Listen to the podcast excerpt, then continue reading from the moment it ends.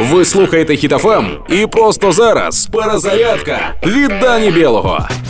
Росія відкинула пропозицію встановити великоднє перемир'я. А треба всі ці жарти казати? Так, я розумію, що я їх писав, просто. Ну добре. На Великдень поб'ється багато російських яєць. Багатьом окупантам будуть пасочки.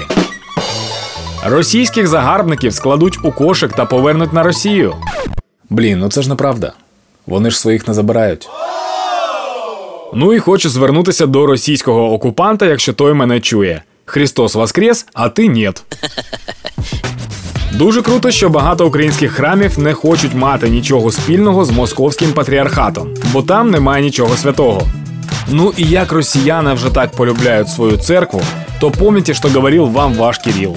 Если нужно кого-то подмять, подомни, обмануть, обмани. Ешь, пей, веселись, потому что завтра умрешь. Вітаю Україну зі святами! З нами Бог, з нами правда. Тож і перемога буде за нами. Слава Україні! Проект Перезарядка на Hit FM від Дані Білого. Слухайте на сайті HitFM.ua та у подкасті «Happy ранок» на Google Podcasts та Apple Podcasts.